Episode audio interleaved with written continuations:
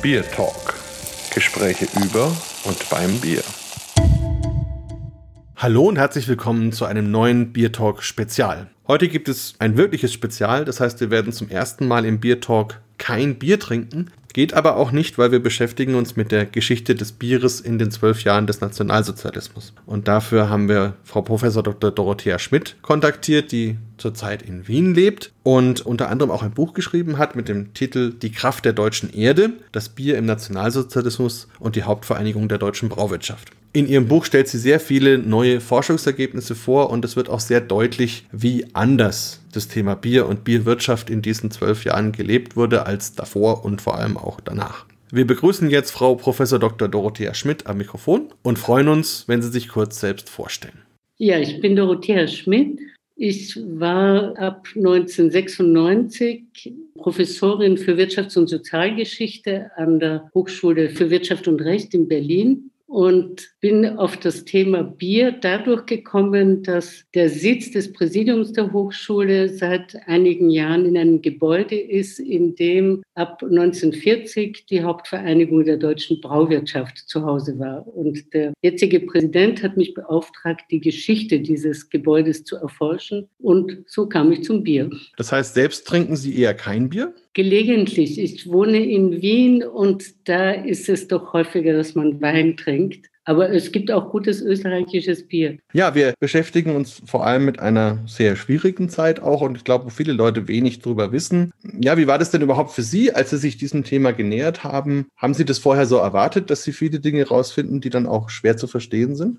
Mich hat eigentlich vieles überrascht. Ich wusste bis dahin, das ist der allgemeine Stand der Kenntnisse, dass im Nationalsozialismus Konsum sehr niedrig gehalten wurde, dass man versucht hat, alles Geld in die Aufrüstung umzulenken. Und die Überraschung war zu merken, beim Bier war das nicht so. Und das, obwohl die Nationalsozialisten ja auch so eine Ideologie der Alkoholabstinenz und Adolf Hitler hat sich ja selber auch als Abstinenzler dargestellt. Hat sich das dann anders gezeigt? Ja, das Verhältnis der Nationalsozialisten zum Bier und generell zum Alkohol war extrem widersprüchlich. Auf der einen Seite gab es diese Linie, die Sie genannt haben, dass gesagt wurde, im Sinn der Volksgesundheit sollen die Menschen keinen Alkohol trinken. Etwa Hitler neunzehnhundertfünfunddreißig beim Parteitag, der eine Rede gehalten hat an die H J und der dort sagte, wie er sich die deutsche Jugend vorstellt, nämlich die sollten hart wie Kruppstahl sein, flink wie die Windhunde und sollten genau das Gegenbild sein zum deutschen Bierspießer, wie er sagte. Auch sonst gab es häufig solche Äußerungen. Auf der anderen Seite, wenn man sich überlegt, der Beginn der Nationalsozialisten oder der Aufstieg der Bewegung fand in Bierkellern statt, in Münchner Bierkellern. Und auch später bei S A und S S gehörte das Biertrinken zu deren Männlichkeitskultur. Sie haben Kontakte zu Lokalen gehabt, die sich dann S A oder S S Bierlokal nannten oder Gastwirtschaft. Es wurde bei vielen Großveranstaltungen sehr viel getrunken, zum Beispiel zumindest am Ende der Reichsparteitage oder bei anderen großen Gelegenheiten, bei großen Festivitäten. Das heißt, das Biertrinken war eigentlich gang und gäbe und entsprach überhaupt nicht diesen Appellen der Partei, sich zu mäßigen. Weiß man denn von Adolf Hitler selber, ob er doch Bier getrunken hat? Er hat sich immer selber als Antialkoholiker dargestellt und es gibt meines Wissens neuere Forschungen, dass es so eindeutig nicht war. Ja, ich habe zumindest eben gehört, dass wenn man so seine, also er hat ja, während er in Festungshaft saß, hat er ja Dinge verbraucht und da war ja eben auch von regelmäßigen Bierlieferungen die Rede. Genau. Also irgendwo muss es ja hingekommen sein, er war ja in Haft. Ja. Also insofern. Aber gut, wenn wir jetzt dann so die Zeit haben, die Richtung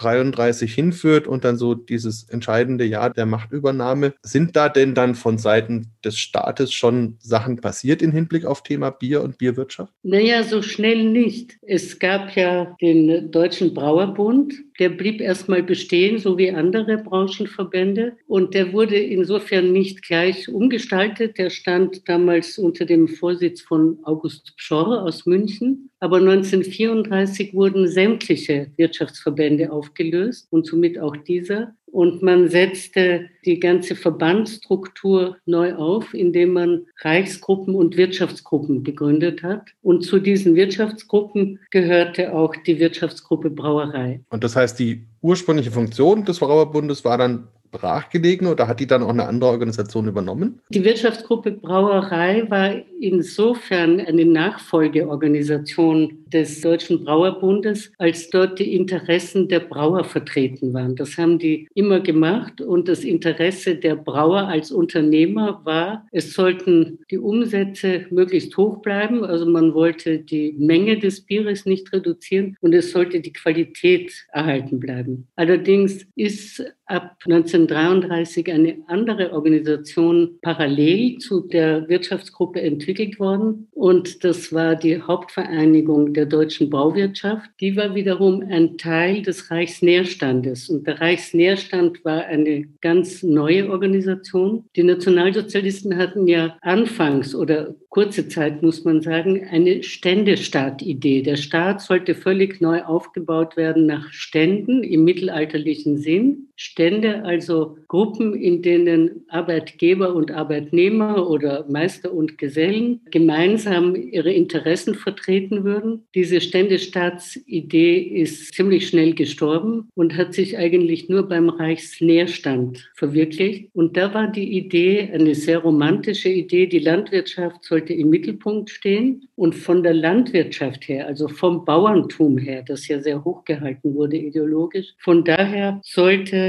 der ganze Bereich neu aufgebaut werden. Das heißt, die Bauernschaft hätte das Sagen über die Produktion der Rohstoffe, aber auch über alle folgenden Etappen der Wertschöpfungskette, das heißt über die Brauereien, über den Bierhandel, die Gaststätten. Dieses Verhältnis hat sich in Wirklichkeit nicht so durchgesetzt. Die Bauern hatten keineswegs da das Sagen, also in diesem Fall die Hopfenbauern und die Getreidebauern, sondern es waren innerhalb dieser Verwertungskette letztlich dann doch die Brauereien, die die stärkste Stellung hatten. Wie haben denn die Brauereien und Brauereibesitzer da darauf reagiert? Es gab ja zum Teil auch jüdische Brauereibesitzer und es gab sicherlich auch welche, die diese Umstrukturierung generell nicht wollten. Gab es da Diskussionen? Da müsste man noch näher in die Geschichte der Wirtschaftsgruppe einsteigen. Bei den Brauereibesitzern waren Unternehmer aus jüdischen Familien von jüdischer Herkunft nicht so häufig. Es gab einen sehr bekannten, das war Hermann Schülein, der in München Vorsitz der Löwenbräu A G hatte, der Vorsitzende dort war. Er war ein sehr anerkannter Braufachmann und wurde sehr bald nach neunzehnhundertdreiunddreißig diffamiert und angegriffen von den Nationalsozialisten und ist dann neunzehnhundertfünfunddreißig auch zurückgetreten von seinem Vorstandsposten und in die U S A emigriert und war dort wiederum als Braufachmann sehr erfolgreich.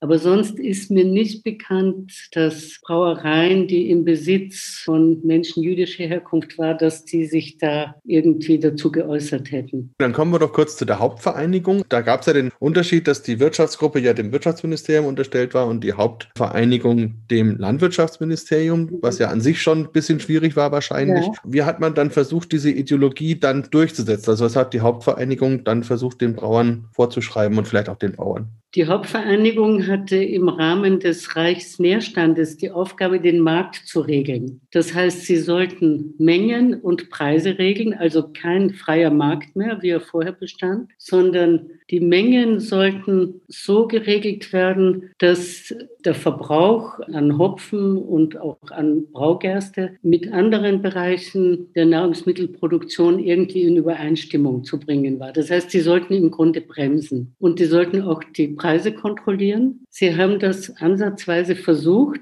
aber es gab die beiden Ministerien, die da im Spiel waren. Und spätestens mit dem Vierjahresplan von neunzehnhundertsechsunddreißig hatte das Landwirtschaftsministerium eigentlich nur noch sehr wenig zu sagen und das Wirtschaftsministerium hatte die Oberhand. Und die haben dann die Preise gemacht. Und interessanterweise sind die Preise beim Bier in dieser Zeit bis neunzehnhundertachtunddreißig nicht gestiegen, sondern sind gesenkt worden. Das heißt, man hat den Bierverbrauch angekurbelt und keineswegs verhindern wollen. Und für diese Preisfestsetzung war dann nicht mehr der Brauereibesitzer zuständig. Das heißt, der musste quasi nachfragen, wie viel kann ich für mein Bier verlangen? Ja, die Preisfestsetzung erfolgte von oben. Wobei zum Beispiel Bayern hat immer eine Sonderrolle gespielt. Bayern hat immer besonders energisch die Interessen der Brauer und auch der Biertrinker und Trinkerinnen verfolgt. Und diese waren natürlich nicht hohe Preise, sondern günstige Preise. Die haben da sehr oft ihren eigenen Weg gefunden und interessanterweise ist ihnen das auch gelungen, etwa auch bei der Braugerste, dass aus Bayern kamen Äußerungen, ein Bier mit einer Stammwürze von weniger als neun Prozent, das nennen wir bei uns nicht Bier. Das kann man nicht Bier nennen, von daher ist das völlig unzumutbar. Das war gegen die Bestrebungen der Hauptvereinigung, die immer wieder versucht hat, ein Leichtbier durchzusetzen, was letztlich nie wirklich umfassend gelungen ist. Die Stammwürze sind natürlich ein spannendes Thema, wo wir auch nochmal drauf eingehen sollten. Vorher würde mich noch interessieren, in diese Zeit fällt ja eigentlich auch ein Jubiläum, das normalerweise groß gefeiert wird. hundertfünfundzwanzig Jahre Oktoberfest, neunzehnhundertfünfunddreißig. Haben Sie dazu was gefunden? Gab es da schon Einflüsse des Staates auf die Art dieses Festes und auf das Bier und die Preise? Es Es gab Einflüsse insofern, also erstmal, dass das Fest stattfinden sollte und zum anderen, dass man vor allem die Beflaggung verändert hat. Vorher waren dominant die blau-weißen bayerischen Flaggen und das wurde dann alles ersetzt durch Nazi-Flaggen. Es gab die Umzüge wie auch sonst, aber auch dann mit entsprechendem Nazi-Dekor und es sind aufmarschiert auch alle N S-Formationen, die man so kennt, von der Hitlerjugend über den B D M bis zu S S-Formationen und anderen. Getrunken wurde meines Wissens genauso viel wie sonst. Und die Preise wurden festgesetzt, waren aber relativ günstig. Also man wollte auf keinen Fall denen Schwierigkeiten machen oder das boykottieren. Im Gegenteil. Ja, es hat ja auch in den Folgejahren dann stattgefunden bis neunzehnhundertneununddreißig und ab dann ging es eben kriegsbedingt nicht mehr. War denn überhaupt eine Verzahnung zu sehen? Sie haben ja gerade schon den Vierjahresplan genannt, also wo man dann ja wirklich gesagt hat, wir müssen innerhalb von vier Jahren praktisch kriegsfähig sein, sowohl die Bevölkerung als auch die Wirtschaft. Hatte das Auswirkungen auf die Brauwirtschaft und wenn ja, in welcher Art und Weise? Die Auswirkungen für die Brauwirtschaft waren ausgesprochen günstig, denn in der Zeit ab neunzehnhundertsechsunddreißig nahm sowohl die Aufrüstung zu, als auch der Ausstoß der Brauereien. Das heißt, sie sind im Gleichschritt vorangegangen. Und da spielt das Bier eben wieder eine Sonderrolle. In vielen anderen Bereichen der Nahrungsmittel hat es ganz starke Qualitätsverschlechterungen gegeben. Beim Brot, beim Fleisch, bei anderen Sachen, auch bei Textilien wurde immer weniger Baumwolle verwendet, weil die ja importiert werden musste. Und man hat versucht, sich mit Holzersatzstoffen zu behelfen. Man sagte damals über die Anzüge aus deutschem Wald, die sollen sehr kratzig gewesen sein. Also in vielen Bereichen Einschränkungen des Konsums, aber nicht beim Bier. Der Bierverbrauch nahm weiter zu und wurde eben durch die niedrigen Preise gefördert. Übrigens auch der Verbrauch von anderen Alkoholika, auch von Wein und Schnaps. Die Erklärung ist, man wollte die Menschen bei Laune halten. Und beim Bier betraf das vor allem die Arbeiter in Rüstungsbetrieben. Das waren damals ganz überwiegend Männer, die ja oft Überstunden machen sollten, um die hohen Anforderungen zu erfüllen. Und die bekamen dann auch immer extra Rationen Bier. Also gerade da hat dieser Zusammenhang gut funktioniert und das ging Hand in Hand. Ich habe sogar gelesen, dass es ja Streiks gab, dass die Arbeiter wirklich gesagt haben, wir machen keine Überstunden mehr oder wir arbeiten gar nicht, wenn wir nicht unsere Bierrationen bekommen. Das ist schon krass eigentlich. Ja, das haben die angedroht. Man weiß diese Dinge, weil Streiks waren natürlich offiziell überhaupt nicht möglich und verboten. Aber das Regime hat ja immer versucht, rauszukriegen, wie ist die Stimmung in der Bevölkerung, da sie die freie Presse inzwischen aufgegeben hatten und die es nicht mehr gab, war die einzige Möglichkeit,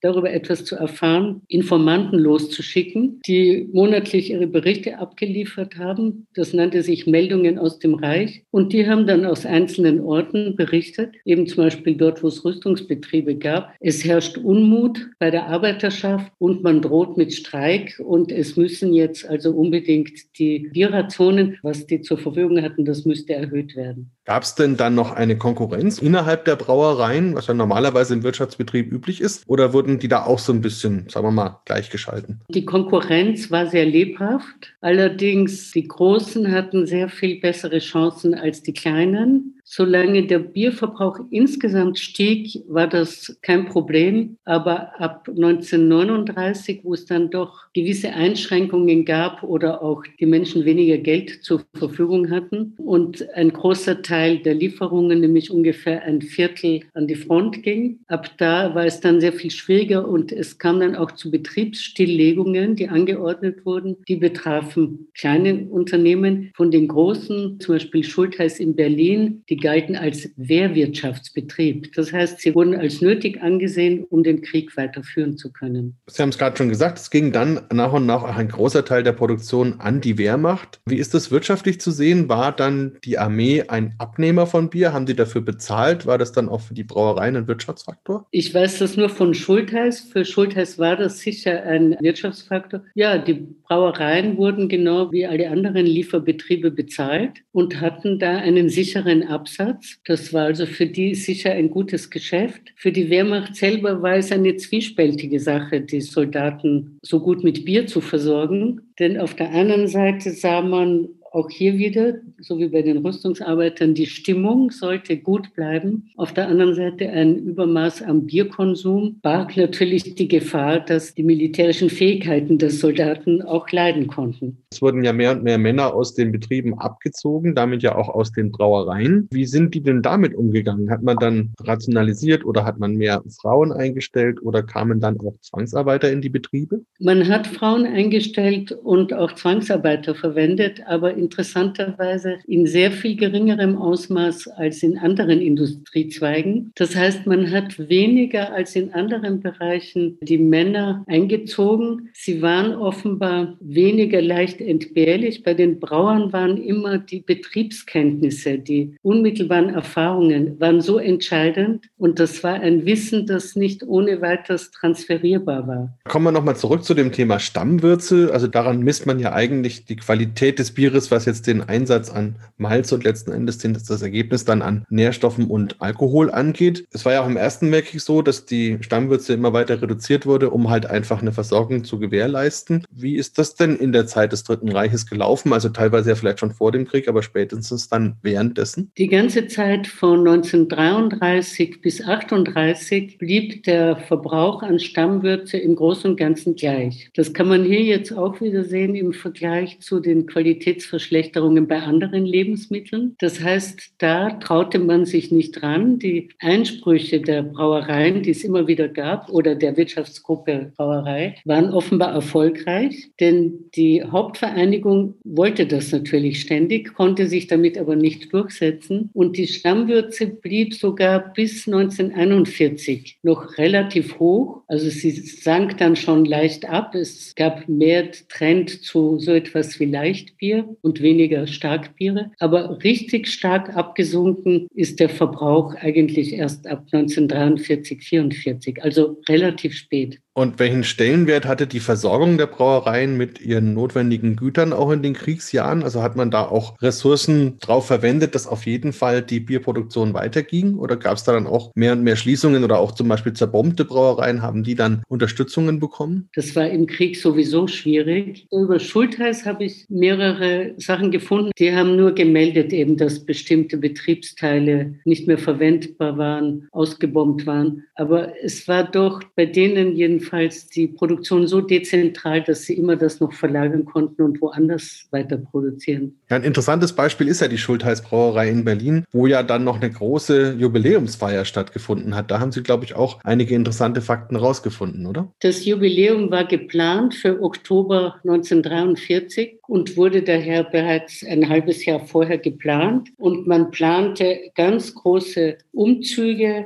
und eine große Opernvorstellung in der Deutschen Oper und ein Empfang mit allen möglichen Honorationen aus der Braubranche und aus der Wehrmacht und Parteigrößen. Ein Teil dieser Veranstaltungen mussten abgesagt werden, also etwa die Bierkutschergespanne, die man geplant hatte, aber die Feier im Opernhaus fand statt und da waren immerhin zweitausend Plätze zu belegen und es gab auch eine Vorstellung von der Freischütz. Das aber war in einer Zeit, im Februar war es der Roten Armee Armee in Leningrad bereits gelungen, den Belagerungsring aufzubrechen. Und ganz wichtig, im Februar die sechste Armee unter General Paulus hatte gegen Hitlers Befehl in Stalingrad kapituliert. Alles das war bei den Spitzen des Regimes bekannt und wird auch der Führungsriege der Schultheiß-Brauerei bekannt gewesen sein. Goebbels hatte damals die Bevölkerung im Berliner Sportpalast auf den totalen Krieg eingeschworen. Und in dieser Situation, man kann nur sagen, sie haben wirklich beide Augen zugemacht und wollten es nicht sehen, hat die Unternehmensführung von Schultheiß beschlossen, wir machen dieses Fest. Das fand auch statt im Oktober und im November, also nur wenige Wochen nach dieser großen Feier, wurde die Deutsche Oper ausgebombt.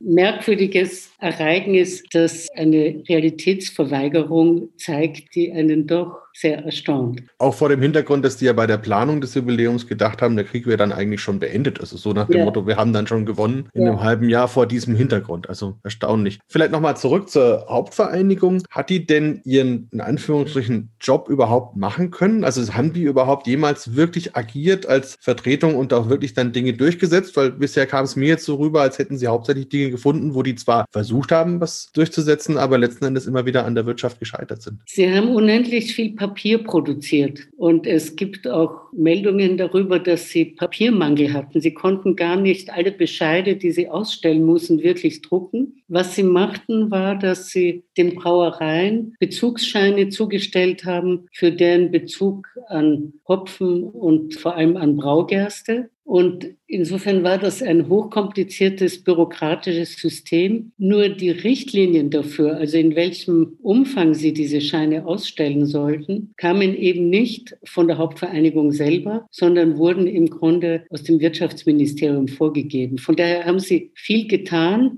aber wenig selbstbestimmt. Gilt es dann auch für die Rohstoffe? Also auch so, was ich gelesen habe, war es ja so, dass man beim Hopfen eher eine Überproduktion hatte, bei der Gerste eher eine Unterversorgung. Hat man da versucht, gegenzusteuern von der Hauptvereinigung aus? Ja, beim Hopfen hat man von Anfang an eine Überproduktion gehabt. Das heißt, man wollte Flächen stilllegen, damit die für andere Zwecke freigemacht werden. Das geschah auch in gewissem Maß. Und bei der Braugerste war das umgekehrte Problem. Man hatte zu wenig. Man musste auch relativ viel davon importieren. Und Importe waren ja die große Schwachstelle des Regimes. Denn Importe waren mit der verfolgten Autarkiepolitik wenig vereinbar. Sobald man andere Länder in Europa überfallen hat, hat man dort aus diesen Ländern Rohstoffe abgezogen und sich angeeignet, aber vorher war das eben nicht der Fall. Das heißt, bei der Braugerste musste die Hauptvereinigung immer jonglieren und schauen, wie sie das hinbekommen. Und die Braugerste stand in Konkurrenz zur Gerste für andere Verwendungen. Das war das Problem. Das heißt, die Brauer mussten sich hier durchsetzen gegenüber anderen Nahrungsmittelproduzenten, die eben auch Gerste brauchten, was ihnen aber lange Zeit ziemlich gut gelungen ist. Dazu gehört ja vor allem auch der Kaffeeersatz, den man dann sozusagen produziert mhm. hat aus der Gerste. Wenn wir dann ans Ende des Krieges oder in die Endjahre des Krieges schauen, wie hat es sich denn da verändert? Hat der Verband darauf irgendwie reagiert, seine Mitglieder vorbereitet und diese Mängel, die dann natürlich entstanden sind durch weniger mögliche Versorgung, durch zerstörte Transportwege und so, gibt es da Sachen, die man nachvollziehen kann, wie die da agiert haben? Das Problem ist, dass man über das letzte Kriegsjahr nicht sehr viel weiß, weil die Hauptvereinigung dann aus ihrem Sitz in Berlin-Schöneberg ausziehen musste, weil das Gebäude durch eine Bombe getroffen worden ist. Aus der Zeit danach ist nur sehr wenig Schriftgut überliefert. Aber es gibt einige Briefe, Korrespondenzen, die es noch gibt im Bundesarchiv. Und die erwecken den Eindruck, dass die Hauptvereinigung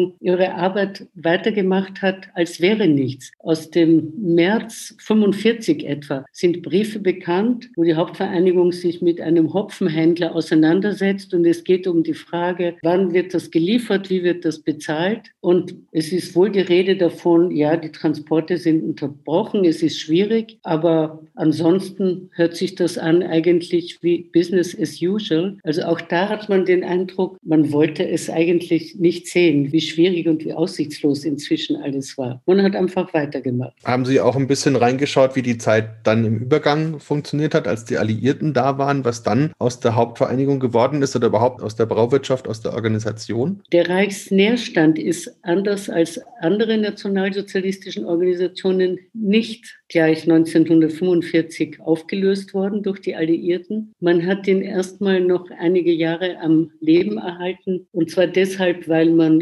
größere Engpässe bei der Versorgung mit Lebensmitteln befürchtet hat, und die gab es ja auch. Der Hungerwinter neunzehnhundertsechsundvierzig, siebenundvierzig. Das heißt, die Hauptvereinigung blieb erhalten, aber war unter Treuhänderschaft gestellt. Interessant ist überhaupt ja, wie die Brauwirtschaft dann weitergegangen ist, weil ja einerseits viele Betriebe zerstört waren, andere wurden dann abmontiert als Entschädigung, als Reparationszahlung und damit ja im Grunde das Ganze erstmal auf den Kopf gestellt. Dann war überhaupt Bierbrauen verboten, wurde dann erst wieder nach und nach erlaubt durch die Alliierten. Also dann auch nochmal eine andere Zeit. Ihnen auf jeden Fall vielen Dank für diesen Einblick in diese zwölf Jahre deutscher Geschichte, wo eben auch das Brauwesen komplett umorganisiert werden sollte zumindest und eine gewisse Trägheit bewahrt hat und dadurch vielleicht auch ganz gut überleben konnte, aber trotzdem schon Repressalien ausgesetzt war, die man sich so eigentlich gar nicht vorstellen kann. Vielen, vielen Dank nach Wien. Vielen, vielen Dank für Ihre Zeit. Ja, sehr gern. Danke.